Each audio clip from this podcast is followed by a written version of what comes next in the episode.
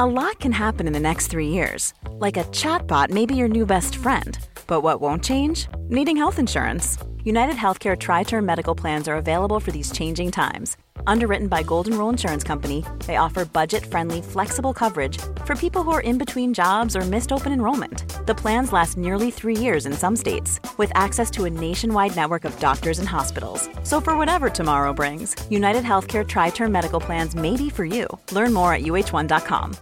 One size fits all seems like a good idea for clothes until you try them on. Same goes for healthcare. That's why United Healthcare offers flexible, budget friendly coverage for medical, vision, dental, and more. Learn more at uh1.com. Planning for your next trip? Elevate your travel style with Quince. Quince has all the jet setting essentials you'll want for your next getaway, like European linen, premium luggage options, buttery soft Italian leather bags, and so much more. And it's all priced at 50 to 80% less than similar brands. Plus, Quince only works with factories that use safe and ethical manufacturing practices. Pack your bags with high-quality essentials you'll be wearing for vacations to come with Quince. Go to quince.com slash trip for free shipping and 365-day returns. Veckans sponsor är Telia. Hos Telia samlar man mobil, bredband, IT-support, mobilväxel, allt som gör företagande enkelt. Och det är just det här att samla allt på ett ställe, att ha någon att vända sig till när det inte fungerar, det är Telia. Ett exempel på vad som inte är Telia, det är ju som när jag lyckas boka förmötet för en poddinspelning med Finansinspektionen till efter själva inspelningstillfället. Eller när jag här, här året var liksom, fick för mig att jag skulle börja springa, så jag är liksom ute och springer taggad, träffar en kompis som säger så du Jan, på måndag ska jag springa ett lopp. Och jag känner så här, ja men det låter inspirerande, så jag käkar pasta, jag byter om, tar mig ner till Malmö stadion för att göra en efteranmälan, står där i kön och sen så när jag liksom anmäler mig så tittar de på mig och säger så här, du Jan, vårhuset är bara till för kvinnor. Och eh, det var, det var typisk en situation som inte är Telia. Oavsett, ett stort tack till Telia som sponsrar, gör Rika Tillsammans möjligt, men framför allt tack till dig som lyssnar, följer och eh, hänger med oss varje vecka. Boken Rich Dad Poor Dad av Robert Kiyosaki är utan tvekan en av de böckerna som har gjort störst skillnad i min privatekonomi de senaste tio åren. Du lyssnar på Rika Tillsammans-podden som handlar om allt som är roligt med privatekonomi i den här podden får du varje vecka ta del av konkreta tips, råd, verktyg och inspiration för att ta ditt sparande och din privatekonomi till nästa nivå på ett enkelt sätt. Vi som gör den här podden heter Jan och Caroline Bolmesson. Idag är det dags för avsnitt 33 mm. som är, ska handla om den här boken Rich Dad Poor Dad som var en bok som vi för första gången läste för tio år sedan. Mm. Och som jag, utan att överdriva, säger så här, den förändrade i alla fall mitt liv. Eller den förändrade mitt liv också. Ja, så mm. vi kan ju säga att den förändrade vårt liv. Och eh, det som är lite roligt med den här är att detta är en lite kontroversiell bok. Detta, ja. detta anses ju vara vad är det vi sa, en av de mest inflytelserika eh, ekonomiska böckerna. Och den har lite den här provocerande undertiteln också, vad de rika eh, lär sina barn som, om pengar som inte de fattiga eller medelklassen, eh, medelklassen gör. Mm. Och några av kontroverserna kring den här boken har väl varit, så här, har Rich Dad ens funnits på riktigt? Och så här, för boken handlar helt enkelt om när författaren Robert Kiyosaki när han växer upp på Hawaii och hur han har då sin, sin riktiga pappa, sin biologiska pappa som är då, han är lärare och har eh, doktorerat och liksom undervisar. Och sen har han sin kompis eh, Mikes pappa som är liksom en av de rikaste på, på Hawaii. Mm. Och de ska ju lära sig om, om hur man tjänar pengar. Ja. För, för du, du, var ju inne på det innan när du sa så här att, eh, att hans biologiska pappa hade väl ändå insikten? Ja, han hade ändå insikten och, och veta så att jag, okay, jag vet inte hur man tjänar pengar. Men eh, jag har hört att Mikes pappa vet hur man gör det, att han är på väg att bygga ett imperium. Därför att de hade samma bankman. Mm. Precis, den här eh. bankmannen pratade så gott om då, Mikes ja. pappa. Och, och, och, det är det som egentligen boken gör, att man får följa med Robert på den här resan, liksom där man skapar kontraster mellan vad hans riktiga pappa, fattiga pappa inom situationstecken och vad hans rika pappa säger. Mm. Och eh, under många år så var det ju den här debatten, eh, när vi förberedde avsnitt så sa det till mig så här, det är bara att googla Rich Dad eh, eller Robert Kiyosaki så kommer det upp så här fake eller vad var det du sa? Nej, men det kommer upp både historier om att eh, Rich Dad Poor Dad boken har förändrat mitt liv för att jag har gjort det här och det här utifrån vad som har rekommenderats. Och sen är det mycket så också att människor undrar, är Robert Kiyosaki en bluff? Mm. Eh, hur ska man lita på Rich Dad Poor Dads Han råd? kanske inte ens har funnits. Han kan, Rich Dad kanske inte ens har funnits. Ja, för så var det, Mm. boken skrevs ju 1997, så den är ju 20, eh, 20 år sedan. Och det är faktiskt först 2016 när hans rika pappa dog i verkligheten som det avslöjades vem det var, att det var en, en, en Men Hawaii... hur avslöjades det? Att han berättade det, Robert, då, och att det stod i tidningen liksom, på Hawaii då, att det var han som hade inspirerat Robert eh, till. Men även om det inte hade gjort det så tyckte jag, för jag kommer ihåg att jag skrev en artikel ganska exakt 16 januari 2008 om just den här kontroversen. Ganska så här pinsam artikel, jag länkar inte ens eh, till den. Men jag, re- Den är inte så pinsam. nej, men jag, så här, man jämför vad Men man det var precis tid. när du hade läst boken och du visste ju inte heller vad, vad den skulle resultera i för dig. Nej, Så du var lite försiktig när, i din recension. Ja, Mm. precis. Men jag, jag tänker att vi ska gå igenom de olika delarna i boken. Och sen Mm. så tänker jag att vi pratar lite om så här, vad, vad var poängen och sen liksom, hur, hur har vi resonerat? Eh, för nu när jag läste om den så ska jag vara så här att när vi läste den för tio år sedan så var det verkligen så här Quake-bok som jag brukar kalla. Den rock, liksom så här, vi, vi, vårt liv Det är var annorlunda. helt nya grejer som uppenbarade sig. Det var som en hemlighet som vi fick Ja, på något vis. Ja, nej, men precis. Och det var så här, wow, detta pratar man... Och idag, nu när jag läser, jag vet inte om du kände samma sak nu när du läste om det, att det var mycket så här, ja men så är det ju. Jo, absolut. Men sen så kände jag också att det var nyttigt att läsa om den. Ja, För att jag drivs ju mycket av rädsla när det gäller pengar och så. Att jag vill liksom inte lägga det, jag vill inte ta risk och sånt. ja. Men där skriver han om det Men det, där. så liksom. det kommer vi till. Ja, det, kommer, okej. det kommer vi till. Eh, Men, eh, men jag, jag tänker också så här att det var mycket som jag kände igen, men det var också några saker jag blev provocerad av. Men så jag, jag tänker, eh, boken är, liksom, om vi tar liksom strukturen, är upplagd i sex kapitel, eller Mm. i sex delar.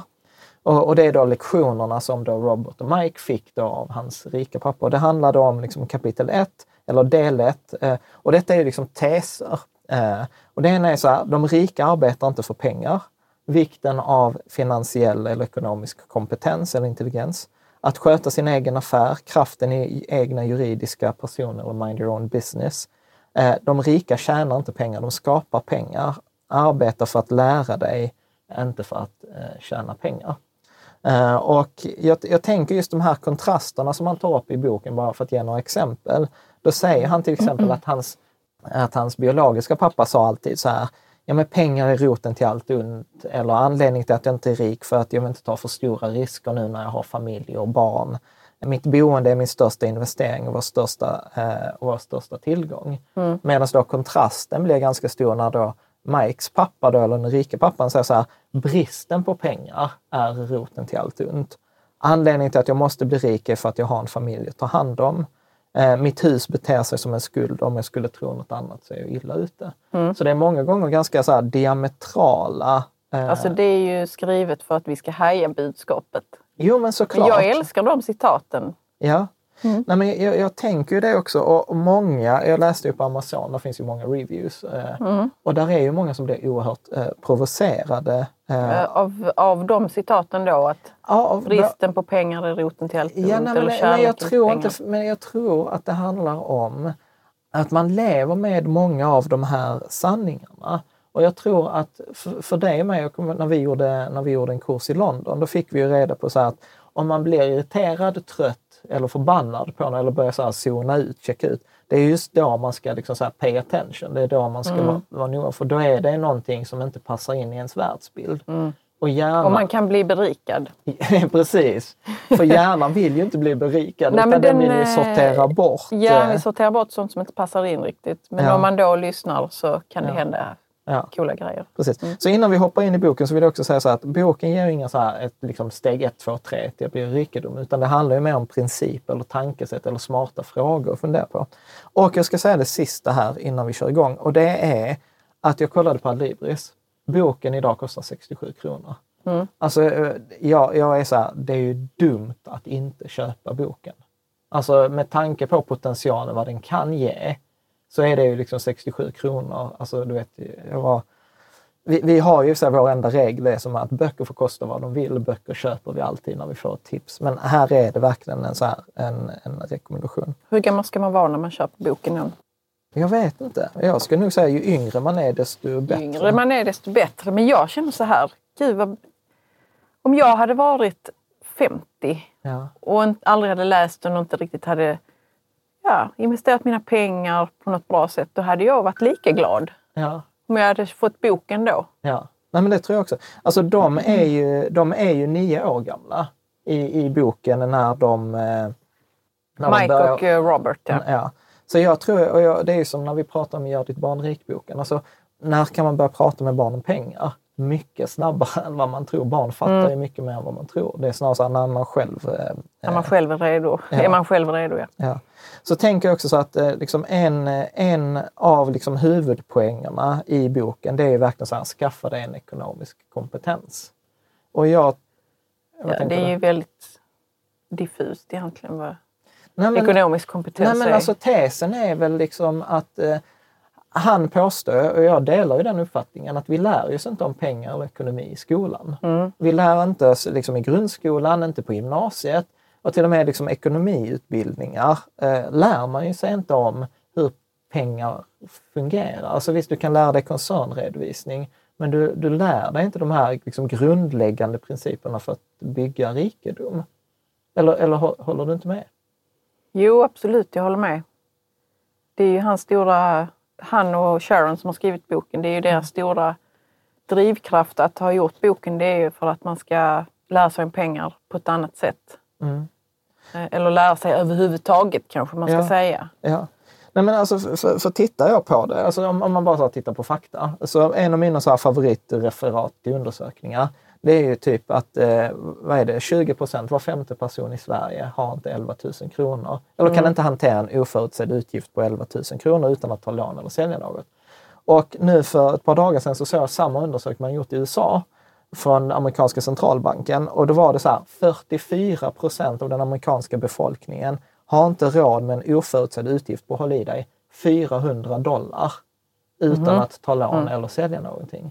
Och detta tänker man inte på liksom, att, att de flesta har inga pengar. Alltså de flesta lever verkligen så här hand ur mun. Mm. Och jag bara tänker så här, den ekonomiska stressen eh, så, som, som det skapar. Liksom. Mm. Han skriver i ett av de första kapitlen så skriver han så här Money is uh, one form of power, but what is more powerful is financial education. Money comes and goes, but if you have the education about how money works, you gain power over it and it can begin building wealth. Och jag, och jag håller med om, för att jag tror också, det är detta egentligen det som jag och Moa och vi har pratat om i tidigare avsnitt, att bara se pengar som lösningen på ett problem. Alltså pengar löser inga problem, utan pengar är ju egentligen bara en förstärkare. Alltså att ha, har man liksom så här ett, vad ska man säga, ohälsosam eh, relation till pengar och man får en stor summa pengar så påstår jag att det, det skälper ju mer än, eh, mer än de hjälper. Ja, för man vet inte kanske exakt hur man ska bete sig kring pengarna. Ja. Alltså man gör det vanliga. Spenderar ja. de kanske, konsumerar och sen är de slut. Ja, precis. Så att en, en liksom så här, om vi då bara hoppar in i så här, lektion nummer ett, de rika arbetar inte för pengar. Så inleder han liksom så kapitlet att de fattiga och medelklassen de arbetar för pengar. De rika har pengar och arbetar för, för dem. Och eh, detta är ju liksom så här, vi, vi ska liksom hoppa in djupare i det, men det handlar ju lite om den här rädsla eh, eller att vi, vi alla drivs av de här två känslorna, rädsla och girighet. Eh, mm Tänker mm. jag, eller eh, girighet, men det kan också vara så här lusten av att ha något. Desire pratar han om. Yeah. En önskan eller eh, önskan att ha någonting. Och, och då är det liksom så här, den tesen han målar upp är att rädslan för att inte ha några pengar i slutet av månaden för att betala våra räkningar gör att vi går till jobbet. Mm. Och, så, och då tar vi hand om den här rädslan, vi får pengarna och när vi väl får pengarna då kommer girigheten eller lusten att jag vill ha bostadsrätt, jag vill ha nya köket, jag vill ha att man har utrymme till det. Man liksom. har utrymme, man spenderar eh, de pengarna och sen så tar pengarna slut och så blir man så här, gud jag måste ha liksom... Jag har så det går liksom upp så och ja, ner men det blir precis. Eller, eller snarare som han kallade för rat race. Alltså att Mm, vi springer man bara runt. springer runt. Ja, i som, i, i, som, som vi i Sverige kallar för ekorrhjul. Ja. Av, av någon... Ekorrar har väl aldrig sprungit i sådana hamsterhjul? Du, tydligen har de det. Okej. ja. Har du kollat Jag har kollat upp det på Wikipedia. Var då någonstans? Wikipedia. Ja, ja, men var har de sprungit? Jo, de har sprungit, så typ på 1800-talet så hade man ekorrar i burar som typ sällskapsdjur. Och då hade de eh, tydligen Hamsterhjul. hamsterhjul. Ja. Och, och, detta, och Mm. detta hänger ju ihop också det som jag brukar kalla för Parkinsons lag. Våra utgifter tenderar att växa i exakt samma takt som våra inkomster. Mm. Så det gör ju att liksom för de flesta människor så blir det ju liksom hela tiden den här eh, liksom jakten. Jagandet, ja. ja. Och eh, vi, vi, vi, tänker liksom, vi tänker ju inte rationellt kring pengar. Utan eh, det, det där pratar ju, liksom, ska man sam, liksom sammanfatta det så, så är det ju så här, fan jag har inga pengar, jag måste tjäna pengar, jag tjänar pengar, skönt nu har jag pengar. Fan nu är pengarna slut, nu måste jag börja tjäna pengar igen. Och så blir det liksom hela tiden det här. Jo, det är väl ganska automatiskt om man går till ett jobb Mm. och får lön i slutet på månaden att, att det, bara är, det är bara ett automatiskt beteende. Ja, nej men, nej men precis. Det är inte som att man behöver skaffa sig nytt jobb Ja. den 22 Ja. därför att man upptäcker att pengarna tar slut. Nej, nej, nej. Utan men- det är som att man tänker inte ens på Nej, det. och att alla andra, alla andra Alla gör, andra gör det också, ja. Mm. Och vi kommer in på det, för han säger också i boken så här att, att jobb är en väldigt konstig sak. För ett jobb är en väldigt kortsiktig lösning på ett väldigt långsiktigt problem. Mm. Att det där problemet att betala räkningar i slutet av månaden kommer vi alltid att ha. Är inte bättre att skapa en långsiktig lösning på det än att liksom hela tiden hand och mun varje liksom 25 får lön? En grej som jag läste i boken nu, som jag garanterat inte minns från när jag läste den för tio år sedan, men Ja, vad som det vara? hoppade ut för mig nu, det är att han skriver så här, nu översätter jag fritt här. Mm. Men anledningen till att många människor är rika är inte på grund av en längtan eller en önskan, utan av rädsla. De tror att pengar kommer ta bort rädslan för att bli fattig, så de samlar pengarna på hög bara för att eh, komma på att eh, rädslan blir större. För inte bara... Man, förlor, man kan ju förlora hela skiten. Exakt. Ursäkta Ja, franskan. ja nej, men exakt. Och jag, jag tänker ju att det där är ju precis så det har varit eller är för mig. Mm. Liksom. Men jag tänker vi behöver inte fördjupa oss i det. Det finns avsnitt eh, typ 20 och någonting med eh, det som heter Pengar inte är Är det med Pengar inte, ja, det är Mm. avsnitt med Moa. Pengar Mm. inte allt utan pengar bara förstärker. Där pratar vi mycket om det där. Och sen så tänker jag en, ga- en ganska rolig grej på saker som nu är naturliga. Så, så har vi ju kompisar eh, som brukar liksom säga så här, men jag är inte så intresserad av pengar och detta ni gör, ja, gör ni det? Och jag kan ju vara lite så fascinerad, detta har jag inte sagt högt. Men de här människorna som säger att de inte är intresserade av pengar, de går ju upp tidigt på morgonen, åker till jobbet, spenderar ganska många timmar på det där jobbet för att få lön. För att sen liksom så betala sina räkningar. Så jag, jag skulle liksom, ibland så kan jag ju tycka också att det, det är ju nästan som liksom så här, är det inte lite förnekelse? Jag är inte intresserad av pengar men jag, jag spenderar liksom tio timmar eh, om dagen till att ta mig till jobbet och vara Spendera på mer jobbet. tid med arbetskollegorna än sina barn. Ja, nej precis. Och, och grejen är, och då, kan, då brukar man säga så här, men, men jag älskar mitt jobb. Och detta har vi ju pratat om mycket i balansekonomi. Att du, du bara skakar på huvudet. Men jag vet inte, alltså jag har aldrig älskat ett jobb så mycket att jag har hellre varit på det än kanske gjort något annat. Eh, Precis, men jag tror inte ens folk tänker på att man har två alternativ. Och hur vi brukade göra det i balansekonomi var att vi ställde ju den frågan så här, älskar du ditt jobb? Och så var det många som räckte upp handen och sa så här, ja men det gör jag. Och sen så sa vi de motfrågorna, okej men om du nu älskar, älskar du din familj? Så var det många som räckte upp handen och sa, ja men jag älskar min familj. Bra, så låt oss ta ett exempel. Så om du får samma lön som du tjänar idag, liksom, du tjänar 25 000 efter skatt, du får 25 000 och vi lägger på 2 000 spänn. Så du får 27 000 efter skatt varje månad. Enda motprestationen är så här, du får aldrig mer träffa din familj. Skulle du då tagit det? Och det är ju typ ingen, ingen tackar ja till det. Nej, det var ingen som räckte upp handen. Precis. Och då, och då är det ett tecken på att man älskar sin familj. ja. Men om man hade sagt, när vi sa samma liksom okej du får 27 000 kronor i månaden. Det är en löneförhöjning på 10 procent. Den enda motprestationen är så här, du får aldrig mer sätta en fot på din arbetsplats igen. Tror du att det var Det är folk- liksom inte samma effekt. Nej, då räckte ju Då folk... känner man sig, ja. Ja. Och då tror jag så här, är det inte bara att man lurar sig själv? Och det där tror jag att det där Det, glastaket är, det där är en liten, liten del av en större diskussion, Jan, därför att jobbet är så mycket mer för oss än vad vi tror. Ja, Och det kanske vi inte ska diskutera här och nu. Mm. Men, men det är nog många som inte vet vad de skulle hitta på liksom, ja, om de inte hade gått till jobbet. ja. Och sen att man får pengar för det, det är ju liksom, vi behöver det. ja. Nej, men precis, det är ju det där liksom, långsiktiga problemet som vi inte riktigt har löst. Och då har vi liksom alla vad vi har lärt oss, vi löser så som våra föräldrar har löst det. Liksom så här, man går till jobbet, hela samhället är uppbyggt så här, gå i skolan, gå på gymnasiet, skaffa dig en utbildning, få ett jobb, vara på jobbet i 40 år. Ja, och det kan vi Liksom. väl säga att det är på väg att kanske inte vara så längre. Ja, kanske. Om, ett antal år. Ja, Vi kanske inte kommer ha jobb på samma vis. ja. Anyway, Ja. Om vi hoppar vi tillbaka så säger han, så, och liksom då säger han så här, de här känslorna kommer alltid att vara där. Det är inte att den ena är bättre än den andra, utan det handlar bara om så här, att liksom, låt oss utnyttja den här fördelen som vi har som inte djuren har, att när vi får en impuls så kan vi stanna upp. vilka känslor var välja. det nu han pratade om? Ja, men rädsla och Rädsla och girighet, girighet. Eller, eller längtan. Alltså girighet och längtan eller Mm. önskan är liksom, de kan vara i samma. Och då säger han verkligen det här citatet, liksom så här, och det är väl en de som stack ut för mig nu, att jobb är en kortsiktig lösning på ett långsiktigt problem. Och eftersom eh, liksom, de flesta bara tänker på ett problem i taget, det här kortsiktiga problemet, och så är det liksom räkningarna i slutet av månaden. Så man tar sig aldrig tillfället att stanna upp och börja fundera på så, här, så finns det en annan lösning på det här problemet, betala räkningar eller få mitt liv att eh, gå runt.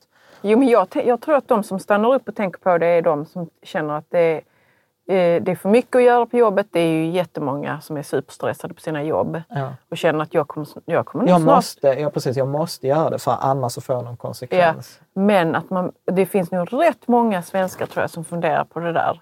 Mm. Hur skulle det vara om jag, om jag inte behövde liksom... Gud vad jobbigt det är just nu på jobbet. Det är så stressigt. Men precis, men då är inte lösningen så här, hur kan jag lösa det problemet? Nej. Utan då tror jag så här, hur byter jag jobb? Eller hur drar jag ner? Eller ska jag vara Exakt. 80? Ska jag gå i pension tidigare? Men då tror jag att Mm. en mycket intelligentare fråga är ju den här. Hur kan vi tjäna pengar när vi sover? Mm. Eh, så, som jag brukar få liksom, av Charlie. Men vi var ju på hos ett par vänner och hälsade på nu i Spanien också. Mm. Och där hade han ju en briljant fråga också. Han sa så här, nu är vi liksom så tre månader i Spanien i vår lägenhet här. Men mitt mål är ju att jag ska vara rikare när jag kommer hem från semestern än jag, vad jag var när jag kom hit. Och, det, och jag tror att just det här Och det kan vara provocerande för många extremt provocerande. Men jag, jag vet inte, jag tycker det är så skönt. Jag bara, ja men vad, hur tänker du då? Vad ska du då? Hur ska det gå till? Liksom? Ja, precis. Och jag tror att det där är verkligen att och det är det som är tricket. Många gånger så vill vi ha svaret. Tre tips. Hur ska jag göra? Vad ska jag göra nu? Men det som verkligen funkar är ju att sätta igång den här frågan. För den här frågan kan man fundera på hela livet och ha tusen lösningar på. Och det är, är det liksom någonting jag lärde mig från min tid som managementkonsult så var det så här, frågan är mycket svårare än svaret. Har man väl frågan så kan man liksom ofta börja fundera och luska på svaret. Men om man inte ens vet frågan, då är man helt clueless. Nej, precis. Det gäller att ställa de rätta frågorna. Ja. Ja. Mm. Och sen, och sen eh, om vi tittar då på lektion då två så pratar han, två och tre, då pratar han varför utbilda på ekonomisk intelligens.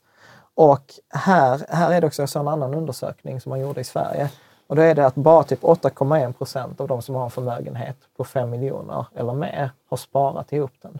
Så man måste, det går inte liksom så här, ha lön, spara pengarna på kontot och sen blir du miljonär. Alltså det, det är i princip, det går inte. Utan man måste göra andra, eh, andra saker. Och eh, då är det, då har han liksom två huvudpoänger. Och det ena är att det handlar inte om hur mycket pengar du tjänar, utan hur mycket du behåller. Alltså hur mycket pengar blir kvar i din ekonomi. Och det är egentligen precis samma poäng som vi hade i det avsnitt när vi pratade så här, vad kännetecknar en miljonär? Att det handlar om så här, det är sparsamheten. Men framförallt så handlar det ju mycket om, sen så pratar han då om liksom så här, skillnaden mellan då rika och fattiga människor. Och då, då är en av de grejerna som han pratar om är att lära sig skillnaden på tillgångar och, eh, tillgångar och skulder.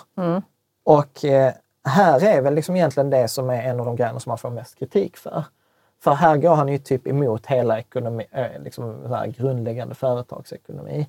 Men jag, jag, Och vad säger han? Jo, men han säger så här att för att titta på en ekonomi, så för det första så behöver du titta på både resultat och balansräkning. Och resultaträkning är helt enkelt dina inkomster och dina utgifter. Det är de två delarna. Som, det är därför man pratar resultat.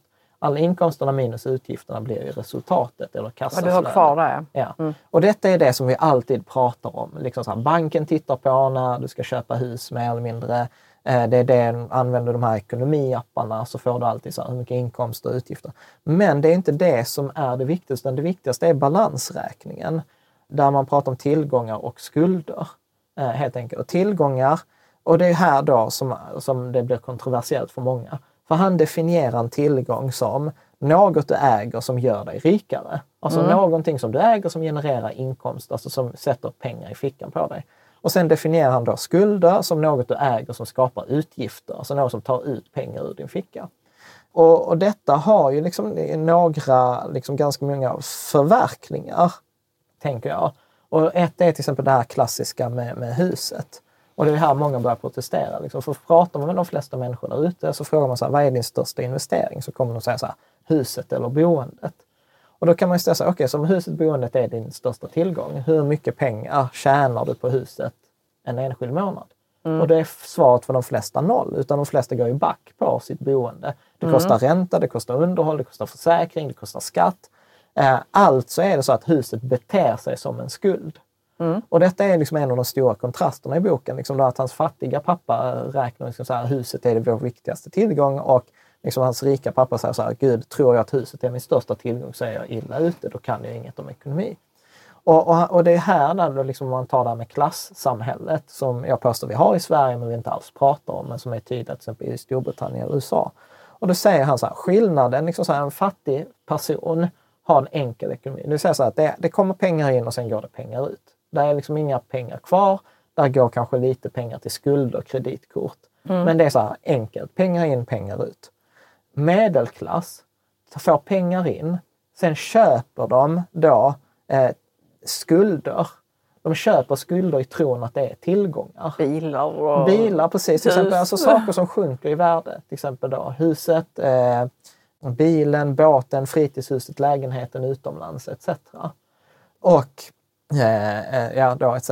Och vi ska inte fördjupa oss i detta med, för det är poängen i denna avsnittet inte att huset är till. Vi har skrivit andra artiklar om det där. Och, och här blir ju då liksom det kontroversiella för att eh, om vi då tar som min mamma som vi hade uppe i något avsnitt här. Hon köpte sitt hus 88, har bott i det, har ökat i värde, liksom inflationen har ätit upp stor del av lånet etc. Och, och det har ökat i värde med 9% om året. Och sen har det dessutom varit belånat, vilket har gjort att avkastningen har varit tvåsiffrig. Och då går det inte att argumentera med att hon har tjänat pengar. För, det har, alltså typ de flesta som är 40-50 i Sverige har, är ju miljonärer på grund av sitt bo, om man har ägt sitt boende. Men det var ju där vi också blev, fick lite skit när vi pratade om den här miljonärsartikeln. Där vi sa så här, är du en riktig miljonär eller är du en husmiljonär? För, för där blir ju problemet att sjunker, sjunker fastighetsmarknaden, vilket det är bara att titta i nyheterna nu att, att det gör eller det tenderar. Då blir man ju inte miljonär längre. Ja, och grej, alltså jag, jag tycker ju det där att om man, om man nu har tagit sig till att bli miljonär med ett beteende Mm. så är det annorlunda än om man har gjort som alla andra och köpt ett hus. Ja, ja Sorry precis. to say it. Ja, nej, men jag håller med. Och det, det är mycket mer stabilitet Ja, det. du kan det göra var ju om det, det som, det, var ju, liksom det, var ju det som tog oss tio år. Att bygga stabilitet för att bli miljonär, inte via huset utan via ett system. Så att här eh, liksom så pratar han ju jättemycket om det här just med, eh, med resultat och balansräkning. Det finns, alltså precis som vanligt så läs gärna artikeln på bloggen. Alltså jag har fördjupat detta, har till och med gjort en egen liten videosnutt där man kan titta på det här med resultat och balansräkning. Annars är boken skitbra på det. Men då är i alla fall eh, liksom fokuset är att, att bygga de här riktiga tillgångarna. Exempel då på riktiga tillgångar, det är ju då typ ja, men saker som tjänar pengar långsiktigt. Alltså till exempel det kan vara aktier, det kan vara fonder, eh, fastigheter är han ju eh, liksom, eh, superintresserad av, små företag eh, etc. Och, och det som jag också gillar är ju mycket att han pratar ju om eh, det här liksom som pengarna. Jag vet inte om detta är lite, också lite så kontroversiellt, men han pratar ju om pengarna som ens liksom arbetare. Eh, att, att man kan... Nej, men det tycker inte jag är kontroversiellt. Det kan vara nytt för många ju. Ja, Att man säger pengarna är som att de är arbetare. Ja, Nej, men att, Men, att, eh, precis, poängen är ju liksom så här, att, att pengarna ska jobba åt, åt en istället för att man ska jobba åt pengarna. Och han säger så här, liksom, pengar är duktiga på det sättet för att de kan jobba 24 timmar om dygnet, liksom 365 dagar om året. Och de kan dessutom liksom göra det i generationer. Och- De blir bättre och bättre på det dessutom. Ja, men brukar precis- du väl säga. Ja, nej, men precis. Detta, detta liksom Att är- när de är nya på jobbet, de är inte så många då. Ja. Men det blir ju som, Då det, blir, det blir den här eh, eh, ränta, ränta på ränta-effekten. Och, och, sen så, och sen så är det också just det här att det blir ju att de flesta människor har, och detta är nog den största insikten vi hade för tio år sedan, eh, i alla fall för mig, att det sättet som jag då visste man kunde tjäna pengar var att man kunde, liksom så här, man kunde vara anställd eller sen kunde man liksom starta företag. Men det var, båda två var ändå så att man bytte tid mot pengar. Ja. Eh, eller liksom kompetens. Att jag, jag säljer 40 timmar och sen så får jag lön för det. Och, och det ger ju liksom ingen, ingen, fri, ingen frihet. För tvärtom, jag har ju sålt pengarna, eh, eller så- sålt pengarna, sålt tiden. Jag har ju sålt tiden till en chef. Och detta har jag ju haft eh, själv, liksom chef eller liksom, vi har kompisar som säger, ska vi åka på semester? Ah, men jag får inte ledigt, jag fick inte semester. Nej. Så att det blir ju en ofrihet. Och ibland så kan ju folk som är kollegor till mig säga så ah, men eh, jag har eget företag så jag har ingen chef. Och då är jag så här, mm, det är kanske bara så här att då heter ju chefen kunden. Ja. Att säga kunden Ja. så här, jag behöver detta på söndag kväll så är det många egenföretag som kommer jobba och leverera liksom söndag, eh, söndag kväll. Och, och det var liksom, jag tyckte det var rätt roligt utbyte. Han skriver så här att ett, ett, liksom ett, många pratar om att att man ska göra liksom karriär, man ska klättra på karriärstegen. Och så är det då liksom en eh, ut, utväxling där de då berättar detta för då rika, eh, den rika pappan.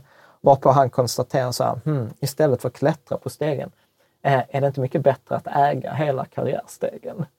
Folk tycker väl att det stämmer ju men eh, alltså just det där med att man vill ha svaret så snabbt. Ja, Man tillåter inte sig att vara nyfiken där Ja. och tänka jo, jo men det kanske det är. Ja. Men Eller hur ska det gå hur- till? Hur är det möjligt att Ja. göra? Ja, Mm. Men du, jag bara kommer att tänka på en sak. Jag Ja. vet du har din lista där. Ja, Och, men jag tappar tankarna jättesnabbt. ja, shit. Eh, vi pratade i något tidigare avsnitt om det där med att, att jag funderar väldigt mycket på när jag är och shoppar. Så, behöver jag verkligen det här? Mm. Och nu så när jag läste om boken så kom jag på att en del av det beteendet ligger till grund i ett påstående som har provocerat mig väldigt mycket I boken. i boken. Ja. Eh, och jag kommer inte ens ihåg det förrän jag nu såg det igen. Jag bara, det var det. Jaså. Som gör att jag har väldigt svårt för att köpa grejer som jag vet så. Eh, när jag går ut från affären här så kommer, eh, så kommer det vara värt en tredjedel så mycket. Okej. Till och med märkesgrejer är liksom så. Det Ja. finns ingen affär någonsin i att ha det, äga det ett tag, sen sälja det. Jag kommer aldrig någonsin få tillbaka de pengarna. Aldrig någonsin. Ja. Du vet att, att, äga grej, att äga massa grejer som bara kostar mig saker, det känns jobbigt. Och det är det som han, han hade ju ett citat i boken Ja. där rika människor skaffar ju inte sig grejer som, som kostar dem massa saker utan de skaffar sig grejer som kan generera pengar. Ja. Och då, eh, om man går... Och, men, men sen är han ju inte heller så att man ska vara så supersparsam. Nej. Eh, eller, utan, utan han säger den enda skillnaden så mellan fattiga och eh, liksom, mellan medelklassmänniskor och rika människor. Att rika människor köper lyxgrejerna, lyxgrejerna sist. ja, Alltså att man köper... Och, och man köper inte dem först liksom, fastän där- man vill ha dem. Ja, och det, Ja. Där, och det där är väl ändå en av de grejerna som vi har gjort mycket, alltså som vi har förändrat de här eh, tio åren. Att vi köper saker, men vi köper det för avkastningen från våra tillgångar. Eller vi köper det liksom senare. Ja, precis ja. Och funderar mycket över så om det... Okej, det kostar oss nu, men det genererar på olika sätt. Ja, precis. Vad det nu än kan vara. Ja. Och, och jag, tror, jag tror att det där är, apropå det vi sa innan, att så här, skillnaden mellan oss och djuren är att impuls och att vi kan liksom ta en... Styra impulsen. styra impulsen. Och det där är för mig verkligen att när jag vill köpa någonting, för jag får ju den där känslan här, för något avsnitt sedan så var det bil ju. Jag hade googlat Tesla, jag hade googlat Volvo och så här. Men då kunde jag liksom så ställa, precis fånga mig i den här frågan så här. Men alltså så här, handen på hjärtat.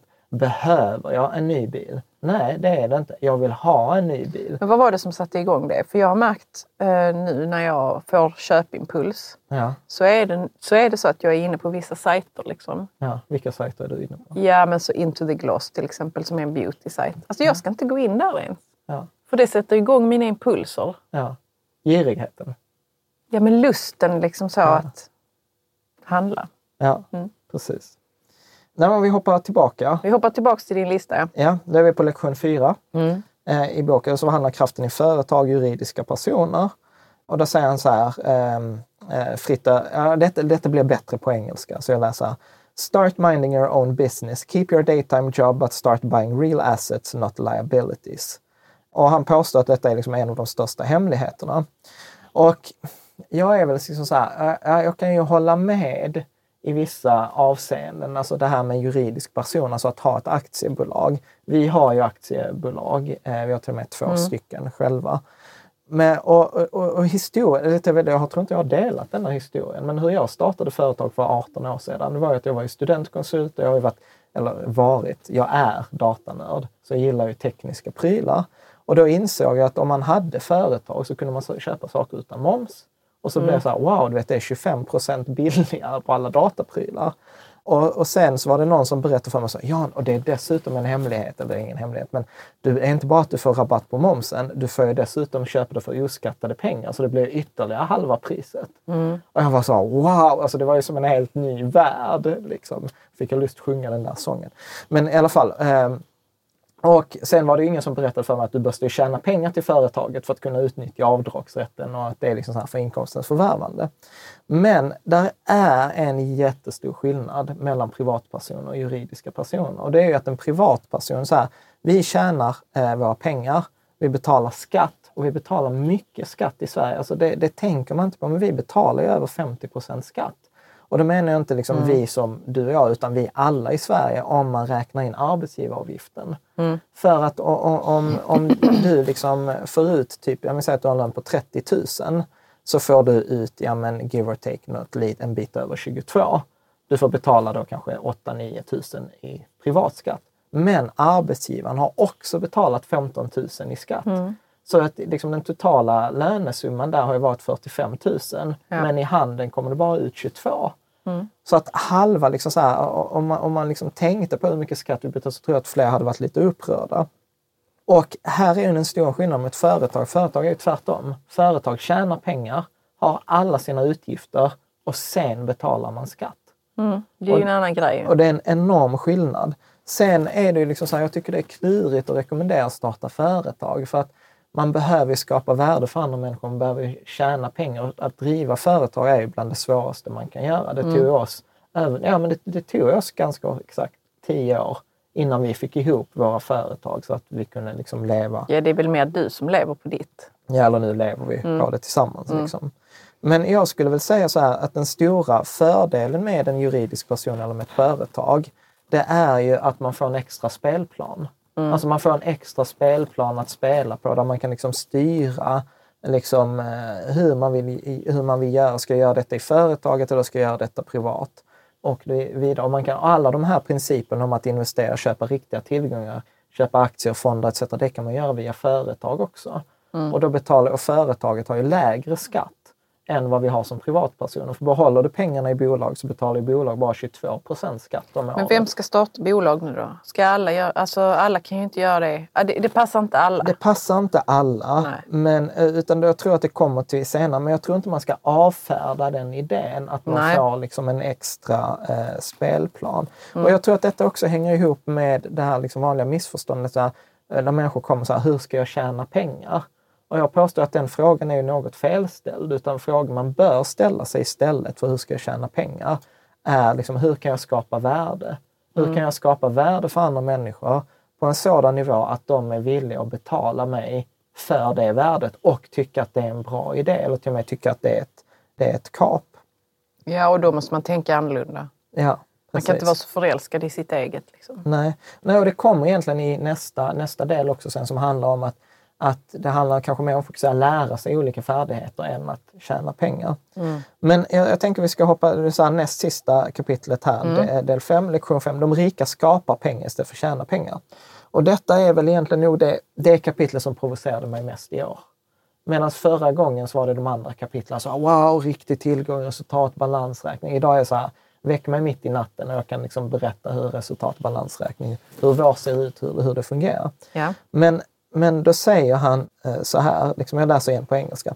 Most people only know one solution. Work hard, save and borrow. Och sen så här, the poor and the middle class work for money, the rich make money. The more real you think money is, the harder you will work for it. If you can grasp the idea that money is not real, you will grow rich faster. Okej, vad betyder det? Ja, men precis. Eh, och då säger han liksom så här att det finns fyra sätt att tjäna pengar på. Det ena är att jobba ihop sina pengar, eh, där man liksom dessutom blir av med varannan krona på grund av skatten. Spara ihop de pengarna man tjänar på ett bankkonto, inte så smart. Tredje är spara och investera de här pengarna i aktier och fonder etc. Vilket är det vi gör mycket. Och detta är då den fjärde delen, skapa pengar. Och, och du bara skrattar, vad tänker du? Nej, men för att eh, jag tyckte också det var ett jobbigt avsnitt. Berätta, varför tyckte du det var jobbigt? Nej, men det är som att det är... Du är duktig på att, att tjäna pengar. Och jag vet Tjäna pengar eller skapa pengar? tjäna pengar. Ja. Tjäna pengar.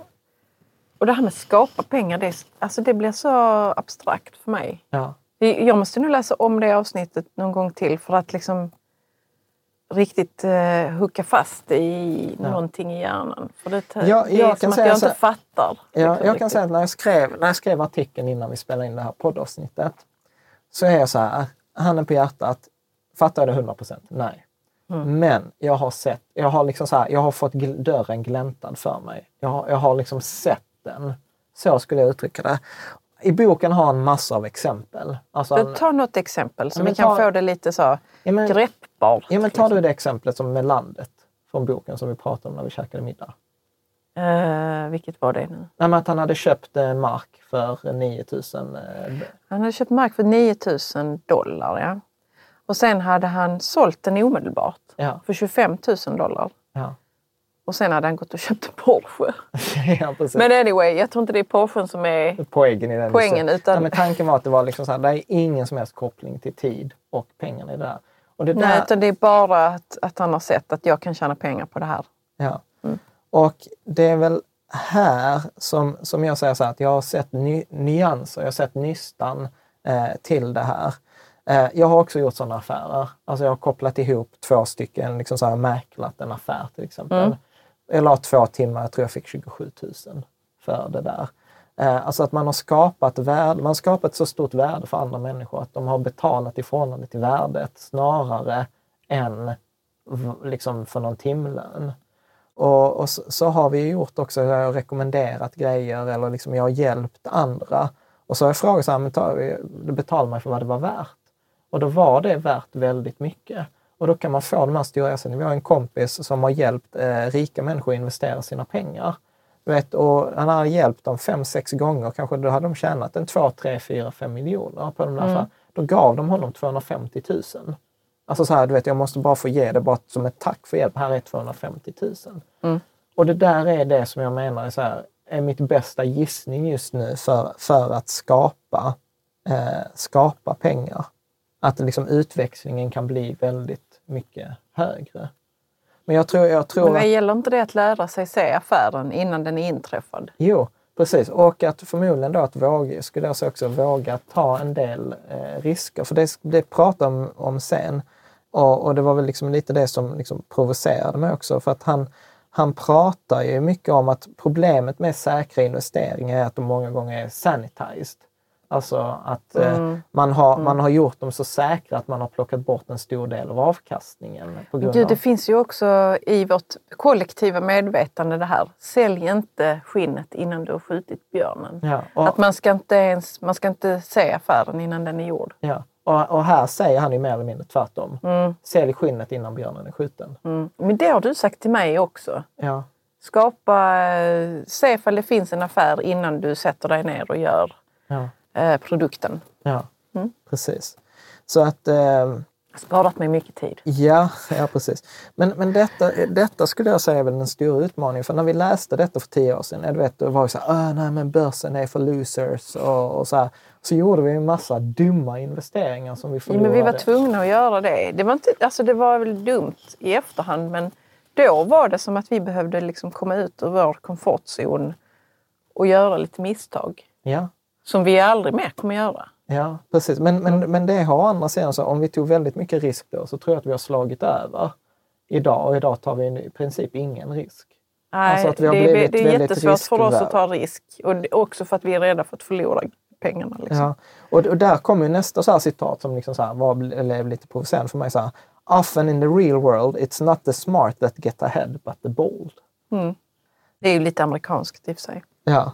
Men jag, jag tror liksom så, här, så som vi gjorde för tio år sedan med att liksom så här, köpa, eh, köpa liksom lägenhet i Turkiet eller investera i företag som skulle Innan den var byggd. innan den var byggd. Bär, liksom så här, investera i företag som skulle bärga liksom sjunkna skatter eh, eller ja, Ja. någon trading-algoritm med liksom ett bankcertifikat som vi inte fattade. Alltså det var ju definitivt inte rätt och det kostade oss flera hundratusen. Men å andra sidan så som vi gör nu att ah, nu ska vi bara investera allting på börsen till 8% avkastning de kommande 30 åren. Alltså det är ju inte heller helt Ja, men vi, rätt svar. jag tror att vi är där, att vi behöver liksom, eh, förstå vilken risk det egentligen är det handlar om. Mm. Eh, när det dyker upp en affär till exempel. Eller en möjlighet till att investera någonstans. Ja, Istället för att liksom bara så, ha pendeln har svängt ja. till supersafe investeringar. Nej men precis. Och eh, sen kommer vi då till liksom sista, eh, Är det sista lektionen? sista lektionen och sen har jag bara några kommentar till. Mm. Eh, sista lektionen, alltså denna, denna tog jag verkligen till mig. Denna gick jag all in på för tio år sedan. Arbeta för att lära dig, inte för att tjäna pengar. Mm. Eh, eller som han säger, make sure you earn while you learn. Mm. Och detta gillade jag jättemycket, för han var så här, liksom bygg och detta är väl jag som älskar mina strategispel. Så, eh, hur kan man kombinera ihop den bästa rollspelsgubben så att han har liksom en bra balans? Eh, och, och där, för tio, när liksom efter universitetet, så då startade jag företag med Klas-Erik och, och han lärde mig så här, hur driver man ett litet bolag, personal, eh, resultat, ekon, företagsekonomi fick jag lära mig i, i, i verkligheten. Jag fick lära mig knacka dörrförsäljning, eh, vilket var skitjobbigt. Ja. Eh, och, och sen dess har jag liksom de här tio åren verkligen så fokuserat på att lära mig försäljning, lära mig marknadsföring. Och just nu jobbar jag väldigt mycket på att lära mig ledarskap. För jag tycker att det är klurigt. Och, och det där har ju gjort att när, när vi då tog, gjorde det här i början så har det ju kostat oss i lön. Alltså det har kort, kostat oss lägre lön på kort sikt. Men i längden så här nu tio år efteråt så har vi tjänat in det hundra gånger om. Ja. Verkligen. Och du har Absolut. gjort samma sak också med din doktorandtjänst. Att du blev färdig med den, sen ville du lära dig mer om kommunikation. Och då tog du ett Mm. administratörs och kommunikationsjobb på universitetet. Jo, men samtidigt så, så jobbar jag i mitt företag och skulle hålla föreläsningar och utbildningar om, om eh, presentationsteknik till exempel eller hur man pitchar och så. Och det var ju så himla komiskt för att jag var tvungen att lära mig samtidigt som jag lärde andra. Ja. Och det var ju painful. Liksom. Det var som ett stålbad. Ja. Och där var det liksom, jag vet inte hur smart det var att kombinera att lära sig själv genom, och genom att lära andra. Men det har, jag har inte fått något klagomål hittills. Nej. Så kan man göra om man vill. Ja, precis. Man, Mm. man lär sig väldigt, väldigt mycket. Och, och, och där blir det ju verkligen så här att, att då den rika pappan eh, rekommenderade då att lära sig lite och mycket. De fick sitta med på möten med hans rådgivare etc. Mm. Och, och här är jag kanske part i målet, men jag älskar ju den där generalisten. Jag är ju så här, jag kan ju jag kan lite bokföring, jag kan lite juridik, jag kan liksom mycket försäljning, marknadsföring. Så att jag kan ju en hel del om många olika områden. Det har jag haft väldigt mycket nytta av. Men framförallt den stora fördelen som jag ser det, det är ju att när jag träffar experter i de områdena så kan jag ju ställa dumma frågor. Alltså jag kan ju ställa, eller dumma frågor, det är hårt sagt. Men jag Men kan ställa, initierade frågor. jag kan ställa kanske frågor, liksom så här, jag fattar när de pratar. Liksom, och jag kan ställa liksom, följd, följdfrågor. Och där, där är han ju också inne på att... Eh, Jag, du bara tappar bort mig nu. Vad var grejen där nu? Ja, men att lära sig lite om mycket. Att Mm, okej. lära sig i att få... Learn att få, while you earn. Ja, att börja titta på att bygga ihop vilka egenskaper kommer jag ha i framtiden? Var kan jag lära mig dem? Han Roberts tar ju upp exempel. Så han ville Precis, lära ja. Mm. sig ledarskap, ja, så han tog värvning i militären. Sen när han kunde det, ja då hoppade han av. Så ville han lära sig en försäljning, då tog han jobb som säljare på Xerox. Sen så ville han liksom lära sig någonting nytt, ja då hoppade han av. Så han valde, bytte karriärer eller bytte företag efter de företagen där han kunde lära sig mest och lära Mm. sig bäst. Det är jättesmart tycker jag. Ja, och det tycker jag med. Och det, det där har ju vi verkligen gjort och det har gett resultat. Sen så tror jag också att, eh, att jag, ja, men jag tror att försäljning är något som alla borde lära sig. Så det var ju något som när jag var liten så var ju det skamligt. Vet, mina föräldrar ville ju inte att jag skulle sälja Bingolotter i handbollsklubben utan eh, det var så här, här har du 10 kronor, det är marginalen. Eh, det, ge den istället. Och så jag hade ju jättekämpigt med det. Men, men idag är jag så himla glad av eh, att, att, att jag har lärt mig det. Så om vi tar min viktigaste insikt från boken i år, nu när jag läst om den, så är det nog detta faktiskt som man pratar om eh, rädsla. Och jag vet inte, det var ju sista kapitlet, jag vet att du läste nu här också precis innan. Då skriver han så här, Some people are terrified of snakes, some people are terrified about losing money. Both are phobias. Och jag vet inte här om jag får liksom så här, eller jag, jag testar. Äh, att du är ju rädd för spindlar. Och jag tycker ju att det är sjukt irrationellt. Alltså så här, hur kan man vara rädd för spindlar i Sverige? Alltså det är ju ingenting som kommer hända med någon Du spindel. har också sagt usch någon gång när de har kommit Jan. Ja, men vi har i alla fall, det händer från tid till annan att vi har liksom räddningsaktion spindel här. Liksom. Vi fångar dem och bär ut dem i trädgården. Och jag tycker att det där är sjukt irrationellt. Och när jag insåg detta så tänkte jag så här, gud, alltså där måste ju finnas människor, jag vet ju att det finns människor som tycker att det är sjukt irrationellt att vara rädd för att förlora pengar. Varför tog du mig som exempel? Du är ju skiträdd för ormar ju. Ja, jo, men jag Ta kan dig själv som exempel. Ja, men det kan jag göra nästa gång. Det är jätteirrationellt att vara rädd för ormar. Ja, men... För det är ju vackra djur. jag men jag är... Ja, precis. Men jag är... Skönt, tack för den bashingen. Freja älskar ju ormar också. Ja. Min dotter Men- älskar ormar. Men i alla fall, men då är det så här, jag är ju rädd för att förlora pengar. Det var i alla fall det Så som man var min... behandlar den rädslan som en ren fobi. Ja. Vad händer då? Ja, precis. Det är ju den spännande frågan. Det blir i alla fall mycket enklare att, tror jag, att skapa pengar eller att göra de där, att, att investera på ett sådant Man behandlar ju sätt. pengarna annorlunda. Men rent mentalt måste det också vara så att, att det är inte så jävla... Det är inte så... It's no big deal liksom. Ja, De kommer och de går. ja. Och, så, och, och där skilja på det här att vara pank och vara fattig. Mm.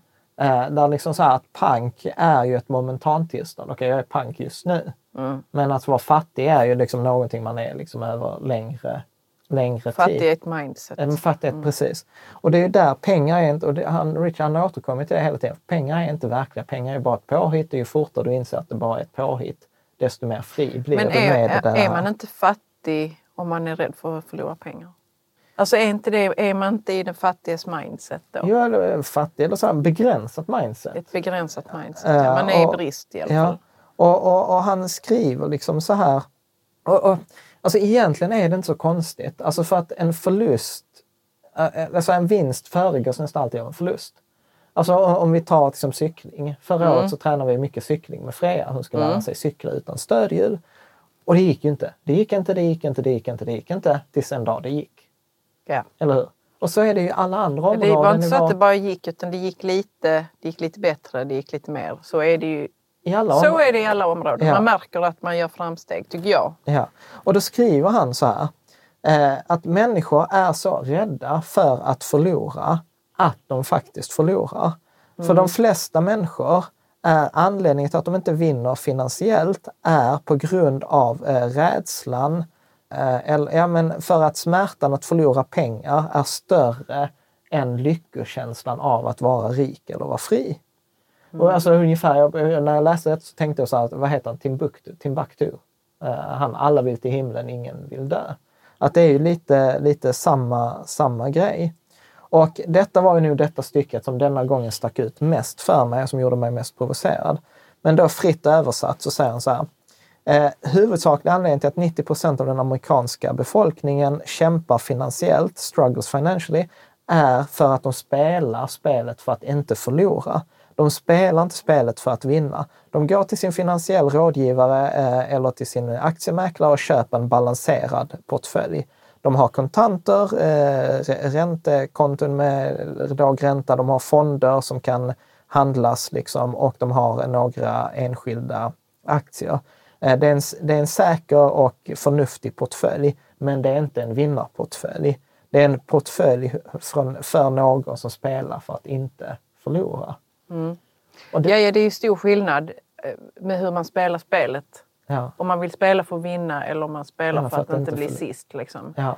men det... men, vi, men vi, alltså det, vi menar ju inte att man ska vara, att man ska vara dum med sina pengar. Ju. Nej. Det är inte det vi säger. Nej, men jag blir ju sjukt provocerad för jag har ju byggt mycket av min grej kring just den här balanserade portföljen. Men handen på hjärtat, är det sant? Ja, det är ju sant. Jag spelar att inte förlora. Jag, är inte så här, jag vill inte maximera avkastningen ett enskilt år för jag tror inte ens att det går.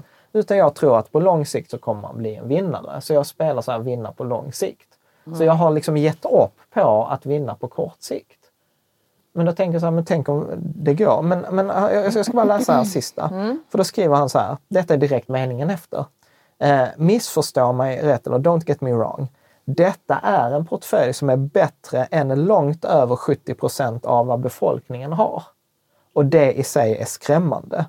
Och sen ska jag säga, it's a great portfolio, alltså det är en fantastisk portfölj för någon som gillar trygghet, men uh, but playing safe and balanced on your investment portfolio is not the way successful investors play the game.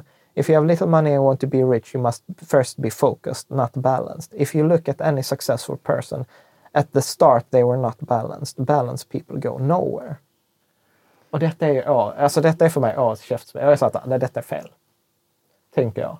Vad tänker du? Jag är väl inne på samma linje. för han blev inte rik förrän han var 47. Ja.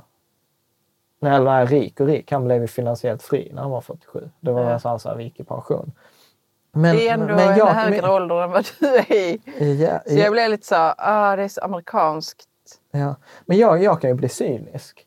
Mm. Alltså så här, nu, nu kommer våra värsta sidor här bara, äh, han har rätt i det men detta är fel. Så kan jag, jag gissar så här känner ju säkert någon annan som det här hört. Det kommer vara jättekul att höra också vad, vad lyssnare och tittare har för åsikter ja, om precis. de här grejerna. Precis, för, för att i min mörka stund så var det så här, vad ska man göra? Ska man investera i den där bitcoin-grejen? Ja, ska man bara slänga pengarna på folk? Ja, och då, och då, och då är vi tillbaka till det som vi pratade innan om den här pendeln. Alltså så här, vad är... Alltså så här, Varför upp... kan den inte bara det behöver inte slå över totalt utan man kan ju liksom försöka hitta mitten på något sätt. Ja, eller något som funkar. Ja. Och, det är väl liksom det, och det är väl det som är liksom, varför säga käftsmällen eller insikten eller gåvan i det här är ju att denna boken var nu så här, Gud Jan, du har glömt bort att spela det kortsiktiga spelet. Mm. Att Spännande. Jag, att jag, jag, spelar, jag spelar det långsiktiga spelet. Och, och liksom utan att låta för arrogant så tycker jag att jag är duktig på det långsiktiga spelet. Alltså mm. jag vinner. Mm. Så här, jag, jag, jag, är grit. Alltså så här, jag, jag har den där tummarna i spåret, jag kommer att vinna. Men varför inte ha lite, liksom, lite spänning eh, liksom, i det ja, kortsiktiga det, också? Samtidigt är det så också, om man spelar för att vinna så kan det nog också kännas som att man tar kontroll över processen. Ja. Snarare än att man spelar ett spel för att ja. Ja, och, och jag, jag, spelar nu detta spelet och där är reglerna. Ja, och jag Eller istället för att säga jag sätter reglerna. Liksom. Precis, och jag tror att, att tricket här handlar lite också att, att eftersom man spelar det långsiktiga spelet så kan man unna sig det kortsiktiga. Om man bara spelar det kortsiktiga då kanske man borde unna sig det långsiktiga också. Mm. Att när jag pratade med, med min vän Lennart om det här så sa han ju så att när man investerar så kan man ju göra liksom, man kan ju skutta. Alltså att göra de här kortsiktiga spekulationerna. Men, men man behöver ju ha, liksom, man kan skutta när man har liksom basen, trygghet, när man har ett kassaflöde. Tänk att han skulle säga det. Ja, för problemet är ju att det är många som, skutt, som inte har basen och inte har några pengar, så då börjar de skutta direkt i början. Typ bitcoin är en typisk skuttaffär. Mm. Eh, och de här fonderna, portföljerna som vi har, det är typiska långsiktsaffärer. Men tänk om man gjorde både, både och. Så jag tror att det där är nog ett av mina nya spel 2018. Det ska bli jättespännande och det är, jag tror många kommer att tycka att det är kul att följa. Ja, här, och kunna, skutt, kunna ta med sig det, att ha ett långsiktigt och ha skutt. Ja, ett vi, man ska ha bägge liksom. Ja, det har hitta... vi aldrig pratat om. Nej, vi får, vi får, vad ska vi kalla det andra? Det, det kortsiktiga är att göra så här kaninskutt och det, andra, det är ju från, sköld, det är från ja, haren och sköldpaddan. Mm. Det är långsiktigt. Jag är ju sköldpadda i, i, i själen men men jag vet inte, där är någonting som vaknar i mig. Så, uh, ska skutta också. Och sen, Och sen så säger, liksom, sen så pratar man liksom mycket övriga hinder liksom för framgång. När man pratar just om det här med rädslan. Mycket, det handlar mycket om den här rädslan, känslorna. Eh, och det är väl förmodligen därför många inte tycker om boken heller. För man förväntar sig så här, tre råd, de här tre aktierna. Innanför din komfortzon. Ja. Mm. Men återigen så kommer han tillbaka till uh, att just hitta den här balansen mellan rädslan och girigheten. Att våga, han säger så här, våga ställa de här frågorna. Så här, vad behöver jag för att ha råd med att aldrig gå till jobbet igen? Eller mm. hur skulle mitt liv se ut om jag inte behövde jobba? Eller vad skulle jag göra om jag hade alla de här pengarna jag behövde? Mm. Att våga ställa sig och att, och att det som kommer natur, det som kommer komma för de flesta av när vi ställer, ställer oss de frågorna, vem tror du att du är? Och liksom att det, det, det är fel, att skam, att det kommer en skam med ja, det här. Fast man sätter också igång hjärnan istället för att nöja sig med att jag har inte råd. Ja, men precis. Då skulle jag ha råd. Ja, men precis. Den ena stänger av hjärnan, det, det andra sätter igång det. Ja, precis. Vilket är för övrigt någonting vi är sjukt noga med Freja. Vi säger ju aldrig till Freja att vi har inte råd. Utan, nej, det gör vi inte. Utan vi ställer alltid när hon vill ha någonting och vi inte är sugna så säger vi nej, vi vill inte köpa detta till dig. Eller, eh, eller så säger vi, hur skulle du kunna köpa mm. det? Och, och, det där jag tycker är, för det, det, det skapar kreativitet. Mm. Och, och, och, hon är ju kreativ och jag tror alla barn ja, är kreativa. Och, och, vad som är roligt som har kommit av det faktiskt, det är ju att hon har sagt okej okay, men jag hjälper till med maten, ikväll jag dukar eh, och så kommer jag få råd med det som jag vill ha. Ja, eller när hon har gjort Och nu så gillar hon att hjälpa till med maten. Ja. Eller när hon... Eh, Eh, Stort plus alltså. Ja. Eller när hon gjorde spa till oss. När hon gjorde spa, ja. Vi fick massage. Vi fick massage. Och gurkskivor på, gurkskivor på ögonen. Ja. Och, och, och Pippi Långstrump i högtalarna. eh, liksom. men, men i alla fall, och, och han gillar, han citerar faktiskt amerikanska presidentfrun Eleanor Roosevelt. Och, och hon har tydligen då sagt Gör det som känns i ditt hjärta att vara rätt för att du kommer få kritik oavsett vad du gör. Hon säger mm. så här, you ja, will be damned if you do, you will be damned if you don't. Det lever jag vid. Ja, precis. Och jag har ju fått höra det på ett annat sätt. Där jag fått höra så här, men försöker du tillfredsställa alla mm. tillfredsställer mm. du ingen. Mm. Så det är ju ditt liv det handlar om. Mm. Så att... Eh, ja. Jag tänkte bara säga en, en, grej, jag vet inte om du vill avsluta nu men jo. jag kom på att jag hade, jag köpte ju eh, Robert eh, Kiyosakis frus bok. Ja, Rich Woman. Kim eh, Kiyosakis bok, Rich ja. Woman. precis efter att jag hade läst Rich Dad Poor Dad. Ja. Och, jag, och, och det var, jag vet inte, jag kommer ihåg den som att ja, det var inte så mycket nytt där liksom. Mm. Men det var ändå bra att få en kvinnas perspektiv på, ja. på det. Liksom. Det var mm. nyttigt för mig. Ja. Vad var det som var... Nej, men det, hon berättade lite mer om deras liv och att de faktiskt hade sovit i sin bil vid något tillfälle när de, liksom, de hade ja. inte... De var fattiga. Men de hade bestämt sig för att de skulle bli rika tillsammans. Och, gå i pension rika tillsammans. tillsammans. Ja, tillsammans. Eh, så det är mycket, lite mer stories och så och sen hur olika sätt som man kan eh, köpa sig eh, tillgångar. Liksom. Mm. Jag tror på omslaget så höll hon en, silver, ett, silvermynt. Ja.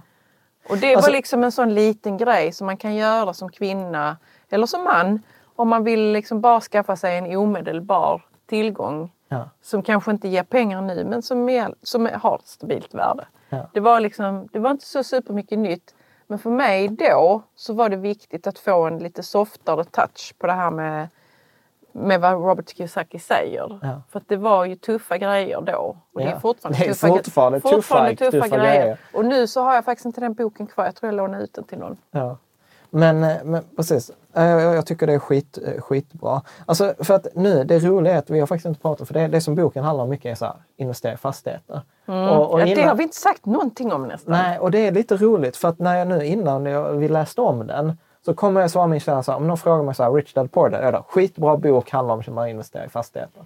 Och nu när jag läste om det så var det så här, Gud, det var ju bara exemplen. Det var ju inte alls det som var poängen. Nej, och jag tror många har gått på det exemplet faktiskt. Ja. Många som läser. Många läser den och så tror de att det handlar om att investera i fastigheter. Men han, mm. han skriver, för att det är hans favoritsätt. Det är hans, precis. Utan, jag, utan så som nu när vi har pratat om den här timmen så handlar det ju mycket mer om de här tankesätten, principerna. Mm. Tror jag. Och just det här med Utmana känslorna. Mm. Liksom. Eh, så att, ja, men jag, jag, tycker ju det är en briljant bok. Eh, alltså, det är ju ett par timmars läsning och 67 mm. spänn på Adlibris. Ett par alltså. timmar? För mig tar det några dagar. Okay. Men okej. Okay. Ja. Men jag, jag trodde att jag skulle tycka den var old liksom. Ja. Men det tyckte jag inte. Ja. Jag har fortfarande grejer som bara kommer liksom, bara, ja visst, ja, så var det. Och, dö, och där, av detta har jag fått mitt beteende. Alltså jag fattar mig själv bättre. Jag fattar vår utveckling bättre. Ja. Läs boken alltså. Ja. Om man inte har gjort det. Ja. Mm. Det känns som det är den bästa så här, raka rekommendationen på, på länge. Bara, bara, bara läs den. Men vi har ju ett antal böcker som vi gärna vill Ja. rekommendera. Ja, och det, och- kan och vi, den- det kan vi ju fortsätta med. ju. Absolut, och denna hamnar, är detta en av de som hamnar högst upp. Ja, det gör den. Verkligen. Men detta är så här, det är många som har läst den här, jag tror det var så här 27 miljoner sålda exemplar. Eh, vi är jättenyfikna. Har du läst den här boken eller när du har läst den, återkom gärna till den artikeln på hemsidan på riketsammans.se och kommentera. För att många gånger så upplever jag så här att kommentarerna är minst lika värdefulla som Mm. avsnittet eller liksom som texten. Och vi läser ju alla, Ja, alla vi får mycket kommentarer. insikter av Och, kommentarerna. ja, och jag måste ändå också så här, skicka liksom ett tack till Fred som kommenterade senaste uh, uh, artikeln Ja, om de att jag var bästa. bäst. Från, ja, han sa Ja, tack Fred. Ja, eh, så att tack för det.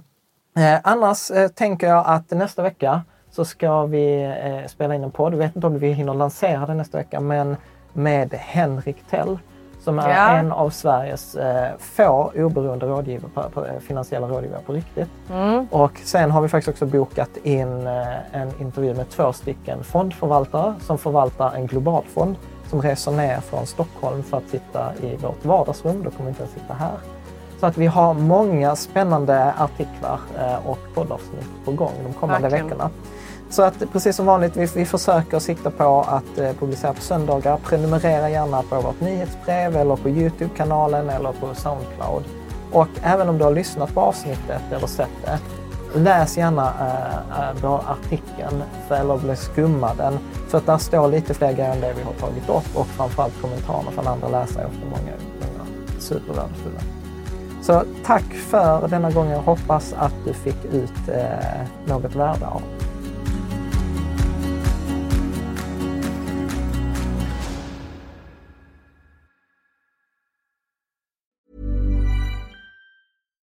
deserves the best, and there's no better place to shop for Mother's Day than Whole Foods Market. They're your destination for unbeatable savings, from premium gifts to show-stopping flowers and irresistible desserts. Start by saving 33% with Prime on all body care and candles. Then get a 15-stem bunch of tulips for just $9.99 each with Prime. Round out Mom's menu with festive rosé, irresistible berry chantilly cake, and more special treats. Come celebrate Mother's Day at Whole Foods Market. Hi, I'm Daniel, founder of Pretty Litter. Cats and cat owners deserve better than any old fashioned litter. That's why I teamed up with scientists and veterinarians to create Pretty Litter. Its innovative crystal formula has superior odor control and weighs up to 80% less than clay litter. Pretty Litter even monitors health by changing colors to help detect early signs of potential illness. It's the world's smartest kitty litter. Go to prettylitter.com and use code ACAST for 20% off your first order and a free cat toy. Terms and conditions apply. See site for details. Mom deserves the best, and there's no better place to shop for Mother's Day than Whole Foods Market. They're your destination for unbeatable savings, from premium gifts to show-stopping flowers and irresistible desserts. Start by saving 33% with Prime on all body care and candles. Then get a 15-stem bunch of tulips for just $9.99 each with Prime. Round out Mom's menu with festive rosé, irresistible berry chantilly cake, and more special treats. Come celebrate Mother's Day at Whole Foods Market.